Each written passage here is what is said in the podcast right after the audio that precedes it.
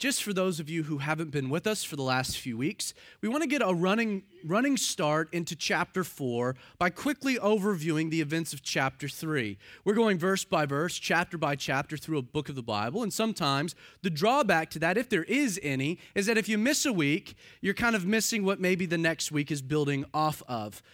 Peter and John have gone into the temple, the ninth hour of prayer They've gone through the gate called Beautiful, and as they were making their way through, they heard a familiar character, a lame man, a man who had been lame from birth. For 40 years, this man had sat at the gate called Beautiful, begging for alms, for charity. It's the only way that he survived.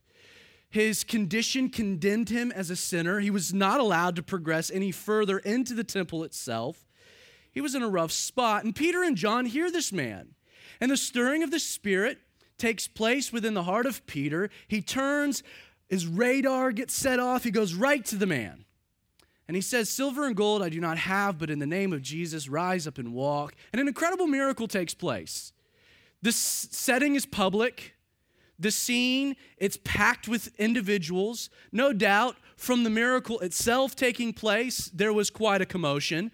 But this commotion began to spread throughout the temple precincts to the point that before Peter and John really knew what was happening, they had quite an audience wanting an explanation. And so, Peter, the latter half of chapter 3, he teaches an incredible sermon. His second sermon, he's getting better. He's practicing. Practice makes perfect. And here he is, and he preaches the gospel. He deflects the attention that was naturally coming to them. He opens by saying, Really? To think that it's of our godliness or by our power or by our authority that we could make this man walk? No, it's in the name of Jesus. It's an awesome scene, a powerful scene.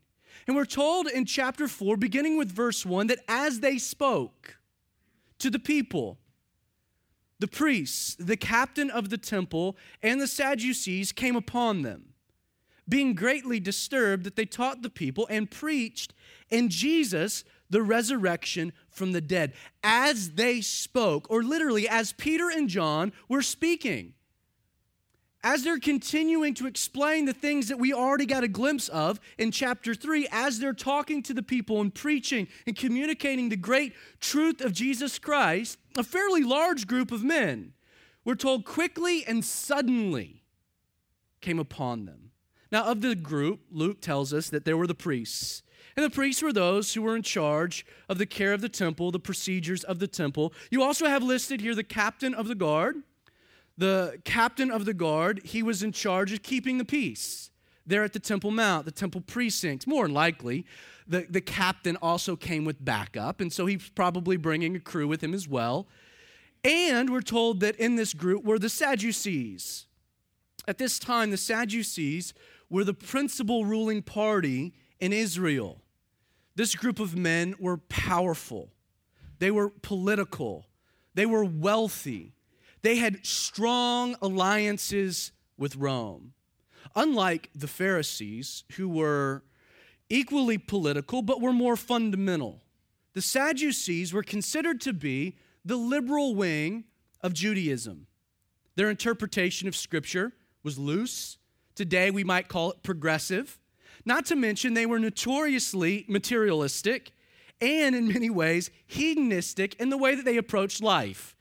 These guys spoke one thing but lived a different way. The Sadducees were what we would call rationalists, especially when it came to religion.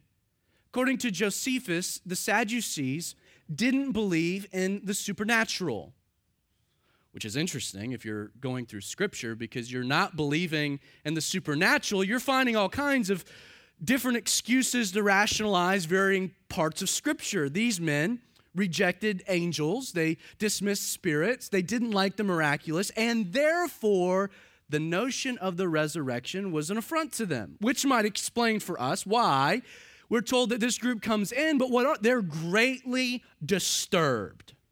Literally, they're troubled, displeased.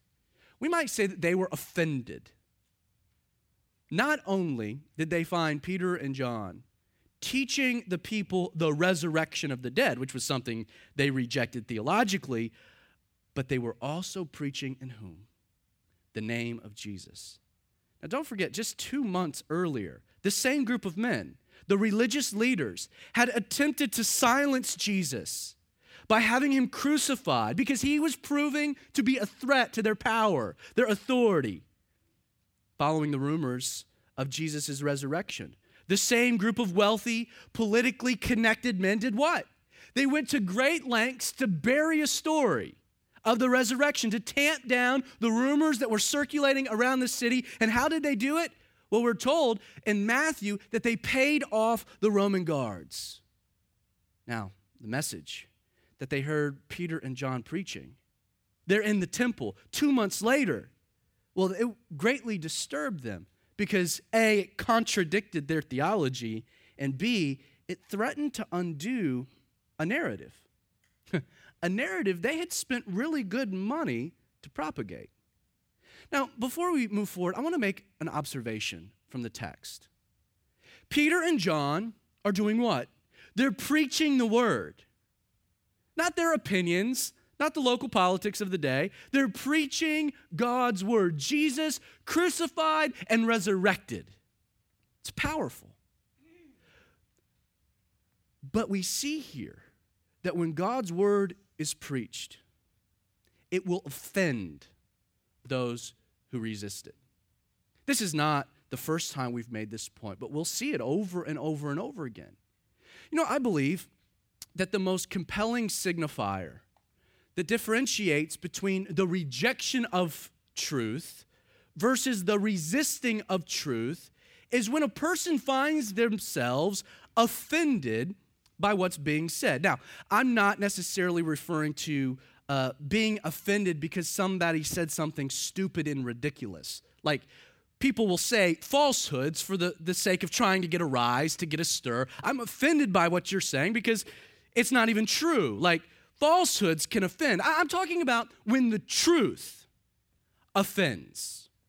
See, when the truth offends, there is a difference between rejecting truth and resisting truth.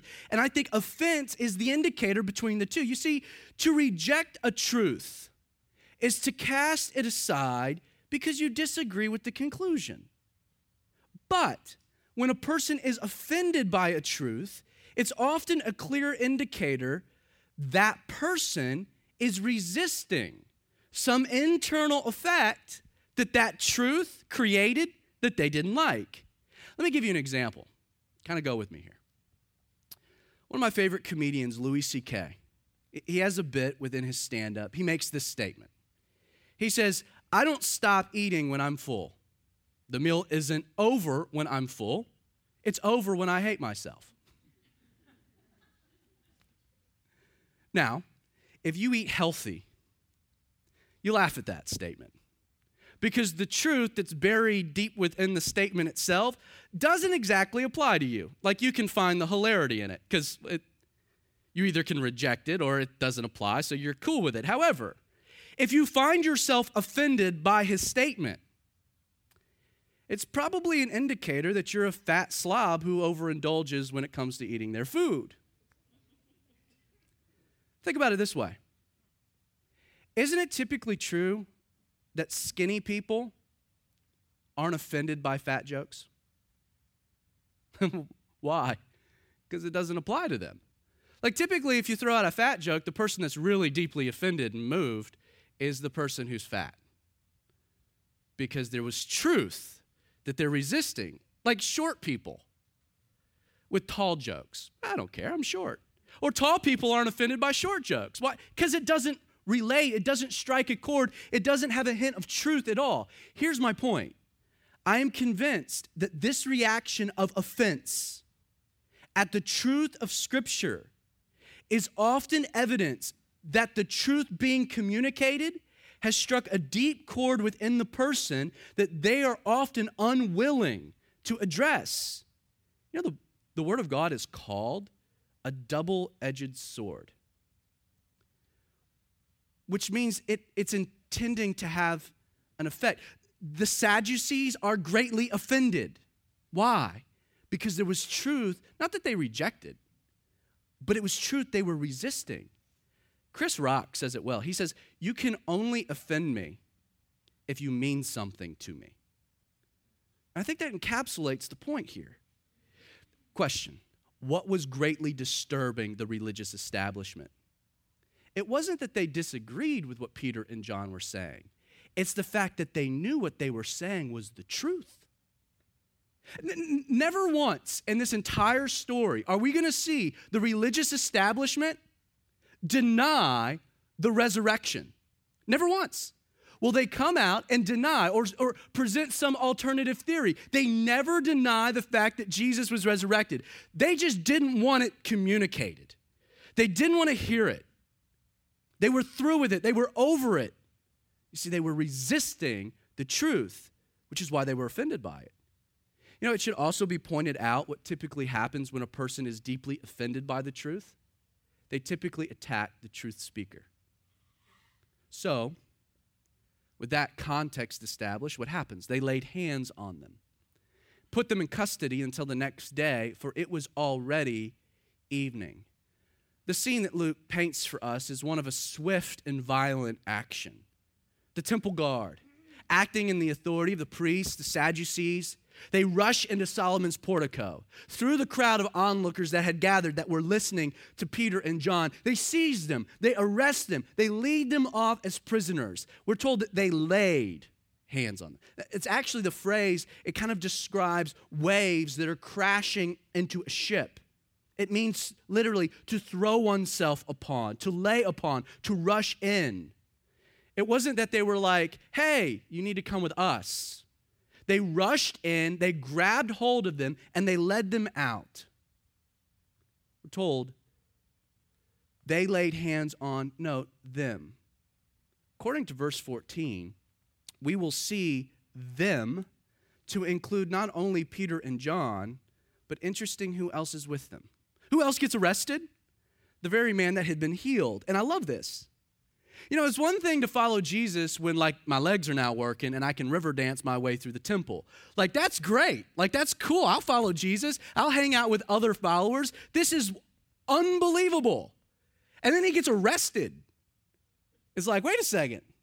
Like, I'm now incarcerated. I can, I can walk, and now you just put me in chains. Like, how ridiculous is that? And yet, this man, I love it. He had counted the cost. He chose to follow Jesus no matter where it led. Please understand, Jesus might give you legs to walk and might even provide you the strength to stand. But that doesn't mean he also won't lead you into hostile courts. Psalms 23, verse 4. Yea, though I walk through the valley of the shadow of death, I will fear no evil. Why? For you are with me. Your rod and your staff, they comfort me.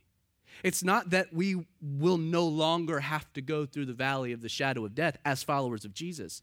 It's the fact that He will lead us and He will comfort us and He will be there with us. Peter and John, this lame man. They enter the temple. It's the ninth hour. It's 3 p.m. It's already evening. They get arrested. They're going to spend the night in jail. Think for a moment how intimidating a set of circumstances that this ends up being for Peter and John. I mean, all they're doing is preaching. I mean, it's not like they're, they're trying to stir up civil disobedience or stir up some kind of political unrest. It's, it's, not like, it's not like they even went to the temple with the intention of any of this happening, right? I mean, they just went to go pray. A miracle happened. They respond to the miracle. Now they're being arrested, and they're being arrested by the same group of people that had two months earlier done what? Illegally tried and unjustly executed their leader. And now they're in jail, awaiting to stand trial the next day. I can imagine it's intimidating. The anxiety, the stress. But we're told, verse 4 that many of those who heard the word believed. And the number came to be about 5,000. Though the political and religious establishment resisted the message of Jesus Christ and Him resurrected, Luke tells us that in response to what? To the miracle of the lame man? No. In response to the preaching of God's word, that many, or literally a large number of those who heard, what? Peter preaching the word, believed. The miracle of the lame man. It, it indeed sparked an interest, it drew a crowd, but Luke is clear. It was the preaching of God's word that produced a saving faith. And you see the contrast, don't you? You have a group of men who are greatly disturbed, they're offended, and they lash out. They arrest these men. But in contrast, there was another group who heard the word and responded to the word. And as we've seen and noted many times, faith. It doesn't come by seeing or witnessing miracles. Faith comes by how? By hearing and hearing by how? The word of God. Now, Luke. Luke is providing a historical document a historical narrative. And in order to establish an account of the rapid spread of Christianity, he tells Theophilus, the man in whom he's writing the, uh, the, the, the historical account, he says the number of men who believed came to be about 5,000. And there has been a, a, bit of debate in regards to this 5,000. Some have said that it's, it's actually the grand total now of the church itself. Thus, Pentecost, there was 3,000. Now, an additional 2,000 are saved, thus bringing the total now to being about 5,000. And yet, the problem with that particular interpretation is that it has, it has no basis in the text. You see, the, the, the, the language that Luke uses here doesn't mean that this was a number of men that was to be added to the previous number of men, but rather was a new group of men who had responded to the message, which means the first sermon's 3,000. And now, in response to this sermon, there's an additional 5,000, bringing the grand total in just two quick months to 8,000 people rejecting Judaism and following Jesus. It's an incredible thing, and that's just the men. It doesn't take into account women and children. This is an awesome movement, and Luke is making it clear how quickly it's spreading. we're told that it came to pass on the next day that their rulers, elders, and scribes, as well as Annas the high priest, Caiaphas, John, and Alexander, and as many as were of the family of the high priest, were gathered together at Jerusalem. And when they had set them in the midst, they asked, By what power or by what name have you done this? In addition to the presence of the group that we had mentioned before, the priests and the Sadducees, now Luke documents the full role of what we would know as the Sanhedrin. The Sanhedrin was the ruling uh, Jewish body. Uh, they had uh, authority on just about every issue, but they couldn't sentence someone to death. That was simply um, uh, left to the, the, the, Roman governing authority, and, and we discussed all that with Jesus. They could condemn a person, but they couldn't execute a person. And so, this, this ruling body, 70 Jewish men plus one, the high priest, we have here. We're told that in addition to the priests, the Sadducees, we have the rulers and the elders. And these were the heads of the uh, religious families, the influential families of Israel. The scribes, they were the impartial interpreters of the law. Basically, you had powerful men and their lawyers present. Luke summarizes the rest of this group as many as were of the family of the high priest, but he does mention a few by name, once again, providing a historical account to be read. These would be men of notoriety, of which Theophilus and anyone else reading uh, this particular book would have, uh, would have recognized. Annas, the high priest. According to Josephus, Annas had been high priest from 6 to 15 AD. But the Romans, because of some unrest in the region, pulled him from power. They re- revoked his, uh, his privilege of being high priest, stripped him of his capacity, and yet, even then, the man was still the one pulling the strings. The strings. Caiaphas was Annas' son-in-law. And after Annas is removed from being high priest, Caiaphas takes his place. But he's nothing more than a figurehead. Annas is the guy running the show, and Caiaphas' family is the one that's sitting in the seat. Now, as a result, it was quite a lucrative proposition for him. Josephus says that his net worth was around 3 million US dollars. So extrapolate that out back in the first century, quite a wealthy man. John, this man John, was Ananias, uh, Annas' son. Um, who would actually succeed uh, Caiaphas. He would become high priest in 37 AD. Alexander, we have no idea who this is. Um, I did a lot of research to try to find out who Alexander is because these things interest me. Um, obviously, in context, he's probably a member at least of Annas' family. Uh, the best theory that, that I heard is that he's probably actually not a person, but this is a reference to a title, that this is the chief of the Jews at Alexandria. Just a theory. The scene, it's intimidating. Not only have Peter and John, the lame man, been held overnight in jail, now they're brought before this ruling body, the Sanhedrin the most powerful, wealthy, influential men in Israel, the same group that had wielded such power to have Jesus crucified. These three men are standing in front of them. I can imagine that they are expecting the same fate. I don't think that that's outside of the realm of possibility. And we're told that the question that's presented by this ruling body is by what power or by what name have you done this? Speaking of this being uh, the healing of this lame man. And this is actually not a bad way to start things.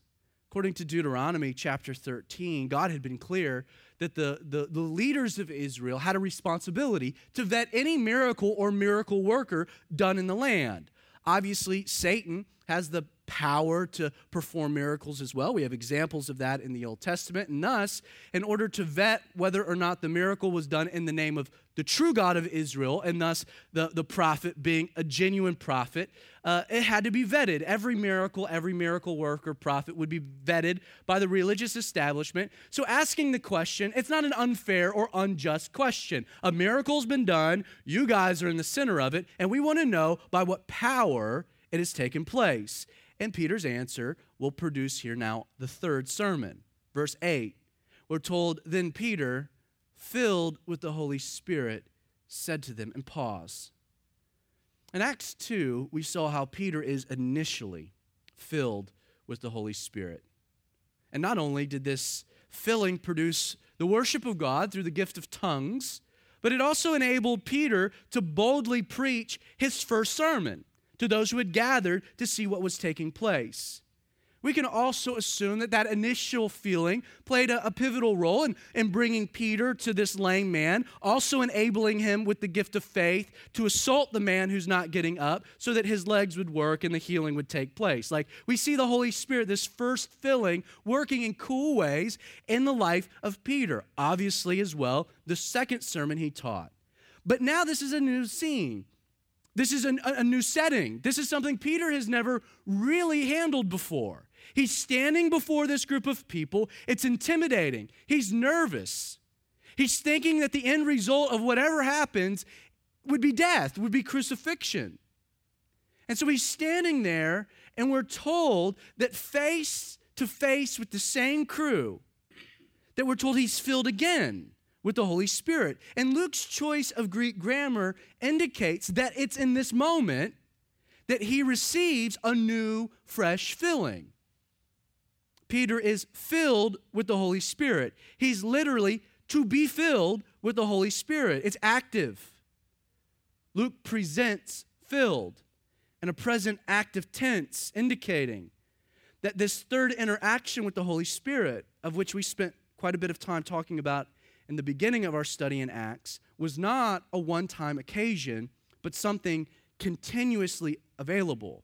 So he's filled there Pentecost. And now he's filled again. And we will note it over and over and over again because the followers of Jesus are constantly being filled with the Holy Spirit. And you know, I think the idea here only makes sense when we view the Holy Spirit not as a power, or some kind of divine source that we tap into.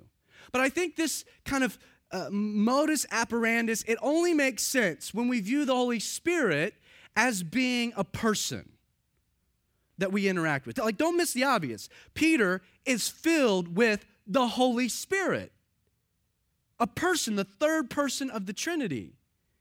Now, to explain how this works, I'm going to kind of paint you an illustration or analogy to try to help you understand how the Holy Spirit being a person and we interact with this person, how this explains our interactions. I'm going to use my relationship with Jessica, my wife, because I believe that she has a very similar threefold ministry that the Holy Spirit does. Roll with me for a moment. Even before I married Jessica, simply being with her encouraged me to be the person God had called me to be. Like her very presence motivated me to be a better man. And I think, fellas, we can all understand that our women motivate us to be a better man. So I didn't have to marry Jessica for her to have that role in my life. Just hanging out with her, being with her, it encouraged me to get my act together because I kind of like to marry her, right? Then upon marriage, I became one with Jessica. And because of the new intimacy of our covenant relationship, her role in my life went beyond just encouraging me. Now she naturally possessed a greater ability to help me in the process of becoming more of the man that God wanted me to be. So before our first relationship or interaction, she was encouraging me. We would call it that para ministry, that the Holy Spirit's with us. And then, secondly, that in ministry, that, that indwelling ministry. Because of our covenant relationship, she now isn't just encouraging me, she's helping me, she's aiding me because of the relationship that we have now, this new intimate relationship. But it's a reality that there are times when I need a greater ministry from my wife than just those two things. There are times when I need more than simple encouragement. There are times that I, just, I need more than just her help. There are times in weakness, times of trial, times when I'm down and out or intimidated that I now need to draw upon my wife for strength, for power to be the person that God has called me to be. And, and so, in a similar, uh, the para ministry, the Spirit's with us, convicting us, leading us to Christ, encouraging us. And then the second one, the Holy Spirit comes in, and because of the intimacy of that relationship, because we've been regenerated, the Spirit's inside of me, now He's practically helping me.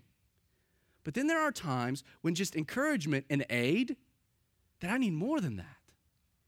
Like I need to draw upon that person for strength. Why? Because I can't do it. You see, this is, this is what's happening here.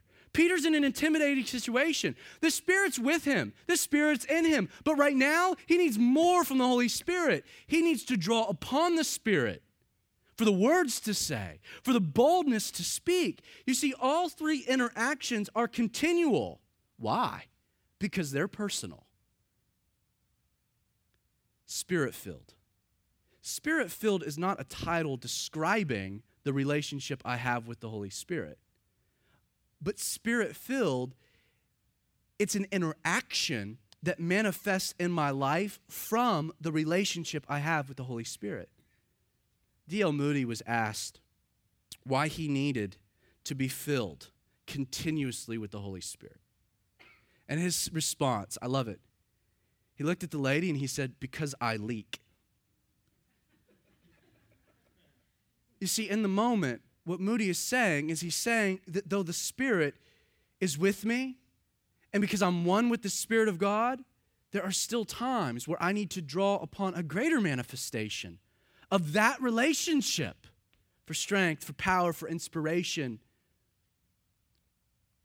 So the rulers, verse 8, Peter continues his sermon. He says, Rulers of the, of the people, elders of Israel, if we this day are judged, for a good deed done to a helpless man, by what means he's been made well, let it be known to you all and to all the people of Israel that by the name of Jesus Christ of Nazareth, whom you crucified, whom God raised from the dead, by him this man stands here before you whole. Boom, shakalaka. I mean, like, he's in the moment and he's looking around and it's intimidating. He takes a breath, says a prayer. He's filled with the Spirit. And then he rolls up his sleeves and he gets down to business. Let me paraphrase Peter's answer for you. You want to know? You want to know? By what power or by what name this man has been healed? Well, I'll answer you. This man, and he's standing there, right? This man has been made well by the name of Jesus Christ of Nazareth. Yes, this Jesus. Yeah, the guy. You know him. Yeah, you crucified him. And you rejected him. But God accepted him and raised him from the dead. And because this Jesus is still alive, though you try to kill him, he's still breathing. He's actively at work in the lives of men. And that's the reason that this man's standing here whole. Because Jesus is alive and Jesus is the one that did it. let's be honest. It's not much of a seeker service that we have here, is it?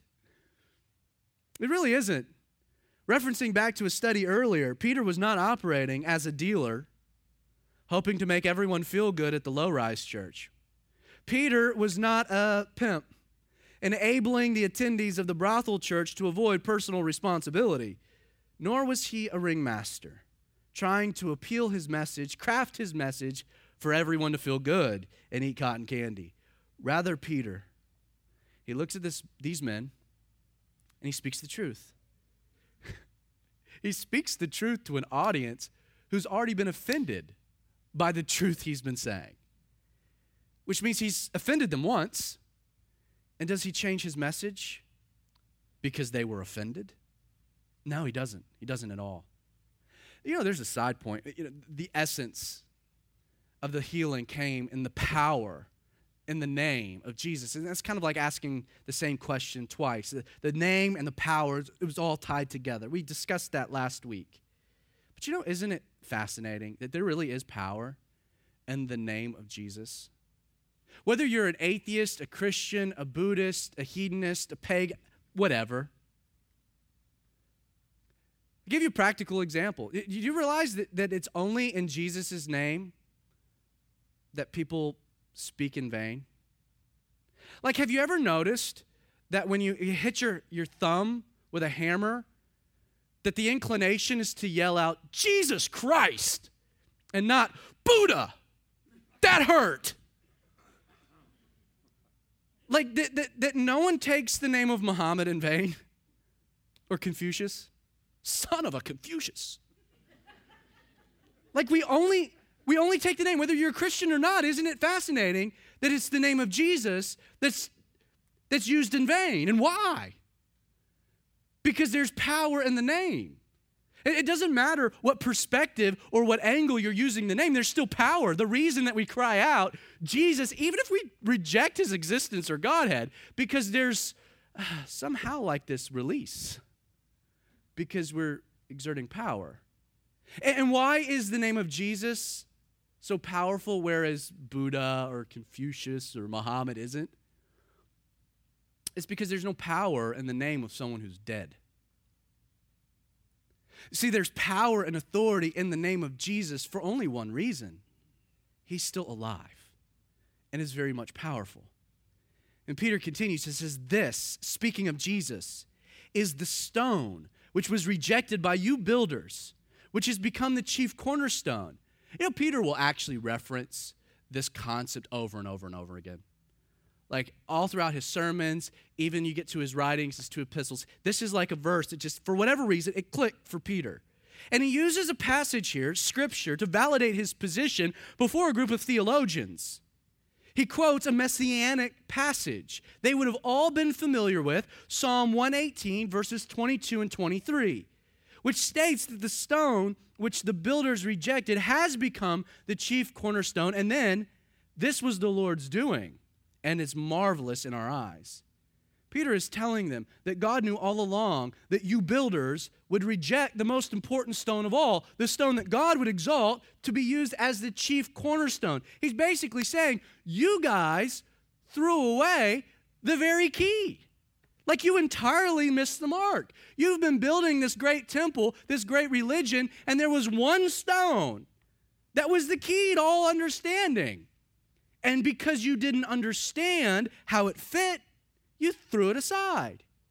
But it's that stone that was the chief cornerstone or the key upon which everything else rested. And then he says, verse 12, nor, is there salvation in any other, for there is no other name under heaven given among men by which we must be saved.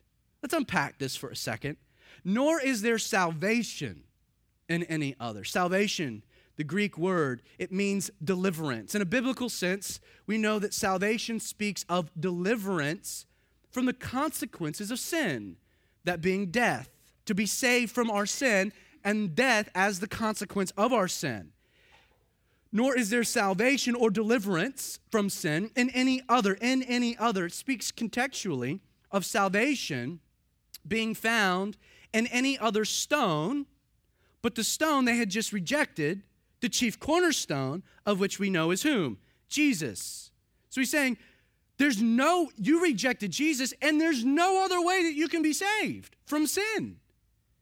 You morons. I threw that in. And then he says, There is no other name by which we must be saved. No other name. It's in the emphatic tense, meaning in his name and his name alone. Peter is telling these religious leaders that they not only rejected their Savior, but unless they were willing to change their position on Jesus, they could never be saved. You know, we live in a society that refuses to make absolute judgments when it comes to a person's religious beliefs, propping up instead the sincerity of the believer as the only validating prerequisite. Because truth, by definition, excludes. Honest debate upon moral truth has been supplanted by the universal acceptance of an individual's perspective.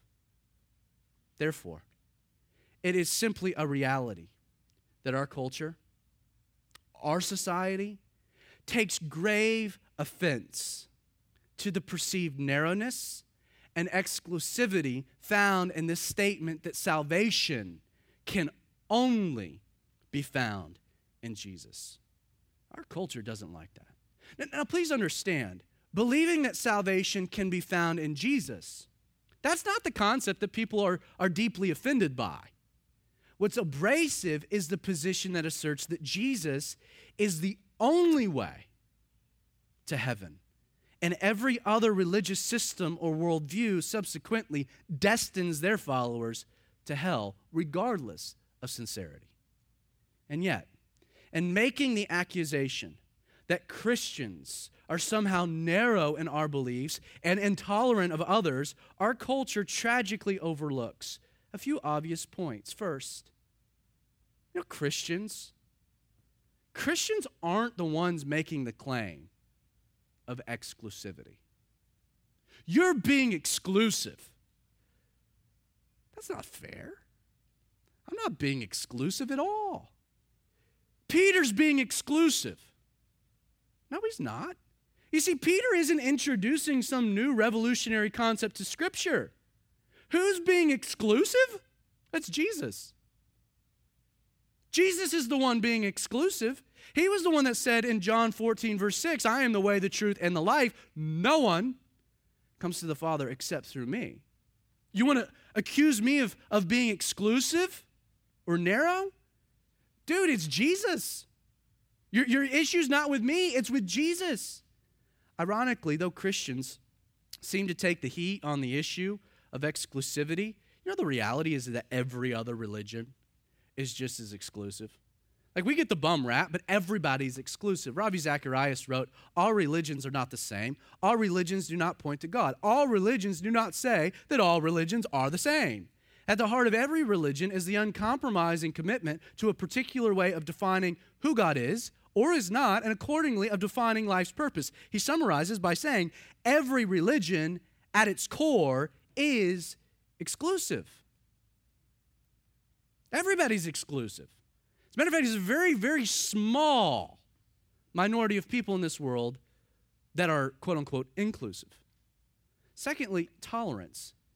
Know, tolerance doesn't equate to the acceptance of every position as being right. We've gotten this all messed up. I'm glad we live in a very tolerant world. I'm very glad. Like, I'm glad that the United States is tolerant, that we pride ourselves on being tolerant. So, everyone has the freedom to worship God however they so choose, however they want, without fear of persecution. I'm glad I can worship God without being burned at the stake or beheaded and have it broadcast on the internet. And to make it better, I believe that freedom, this, this, this tolerance that comes with allowing people to believe what they want, it's most Christian. Like, if you want to see what intolerance really looks like, be one of those kids in that schoolroom in Nigeria this past week. Uh, find yourself living as a Christian in a Muslim controlled country. If you want to see intolerance, it's not America. Try living in Egypt as, as a Coptic Christian, or Iran, or Saudi Arabia, or Syria. If you want to see intolerance, you see, in reading through Peter's dialogue with these religious leaders, how can he really say he's being intolerant? He's just declaring a position. It's been said we have the right to believe whatever we want, but that doesn't mean that everything we believe is right. You see, the core problem with our society is that tolerance is no longer seen as simply providing a person the freedom to believe what they want to believe. Today, tolerance is viewed as the acceptance of every position as being equal. Once again, I reference Ravi Zacharias, who recently discussed a shift in our culture that takes tolerance beyond even this position. He says these days, it's not just that the line between right and wrong has been made unclear. Today, Christians are being asked by our culture to erase the lines and move the fences. And if that were not enough, we are being asked to join in the celebration cry by those who have thrown off the restraints that religion has imposed on them. It is not just that they ask we accept a behavior, but now they demand that we celebrate it as well. Just because we're tolerant doesn't mean we believe that everyone's belief is, is correct. And when did that become an indicator of intolerance? Thirdly, it seems arrogant to me to refer to only one way for salvation as being narrow. Our society will do that. They'll say that that message of exclusivity is narrow. It's intolerant and it's narrow. Think for a moment if you were to apply the same reaction to another topic aside from that being of sin and hell. Because I think if you do, it becomes obvious how intellectually arrogant and even ungrateful that particular position is. Were people really offended that scientists only found one vaccine for polio? I cannot believe the narrowness of this. How intolerant that there's only one vaccine for polio. Like, like were people really bent out of shape when we found that one cure for malaria? Or measles, or tetanus, or typhoid, yellow fever, chickenpox, or smallpox? No.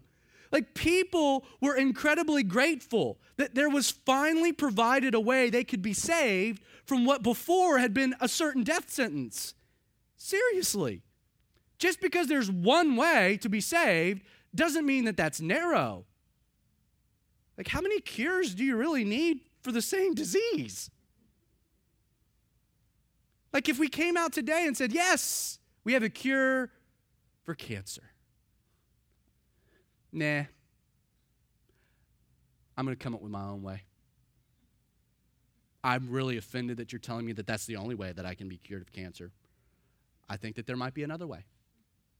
As a matter of fact, I think always leads to the same conclusion, the same place. It's silliness. You know, I think, if I'm going to be honest here, which I would hope so because I'm pastoring and preaching, I'm not lying to you, put it that way. To be frank, I think it's shocking that verse 12 even exists at all. Like, it's unreal to me that Peter brings up the topic of salvation to these men who were directly responsible for the death of his best friend, Jesus. I mean, I mean, let's take a step back and think through this for a moment. Peter has just hammered them with the truth. You killed Jesus. You crucified him. God raised him up. The stone that's the chief cornerstone you cast aside. To me, it, it, I would have been cool with Peter's sermon ending with verse 11. You rejected Jesus, now you're screwed. I'm done. See, of all the people that didn't deserve a second chance, would have been this group. Like this group would have topped the list. And yet, Peter not only boldly presents the gospel, but he provides the remedy for their sin. You rejected the stone, you rejected Jesus.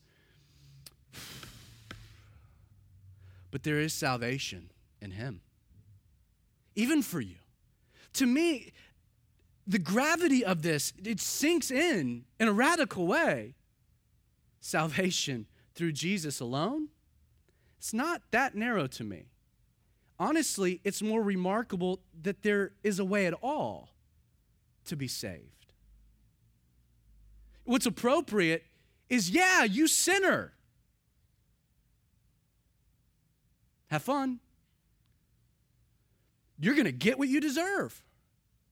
But to me, the fact that there is the good news that even after we've all rejected Jesus, that Jesus still provides us a way. My final point is that okay, salvation. Let's let's say that it might be narrow and that it only comes through Jesus. You know, it's a grave mistake to see salvation in Jesus as then being narrow in its accessibility. Salvation, you know, salvation by works, it limits the race. And that's all religion. But it limits the race to only the smartest, the most righteous, disciplined, and devoted, who still, by the way, fall very short in the end. But salvation by faith in Jesus, it opens the halls of heaven to every single one of us. It's accessible to everyone. Paul would say in Ephesians 3 according to the eternal purpose which he accomplished in Christ Jesus our Lord, in whom we have boldness and access with confidence. How? Through faith in him. 1 Timothy 2, verses 3 through 6 For this is good and acceptable in the sight of God our Savior, who desires all men to be saved and to come to the knowledge of the truth, even these men. For there is one God and one mediator between God and man the man Christ Jesus who gave himself a ransom for all. And no doubt, this concept always weighed on Peter's mind. I wonder why. because he had denied Jesus too. Like Peter, the most radical concept for Peter is that there was still hope for him, even after he denied Jesus on three occasions. Nor is there salvation in any other. Thank goodness there is salvation in Jesus. For 2 Peter, he says, The Lord is not slack concerning his promises, as some count slackness, but Jesus is long suffering towards us, not willing that any should perish, but that all should come to repentance. This morning, if you don't know Jesus, I'd love to introduce you to him. We won't make you stand or do anything weird. We just ask that you'd come up after the service and whether it's me or one of the elders, we'd love to pray for you. We'd love to introduce you to Jesus. So if you'd join me, Father,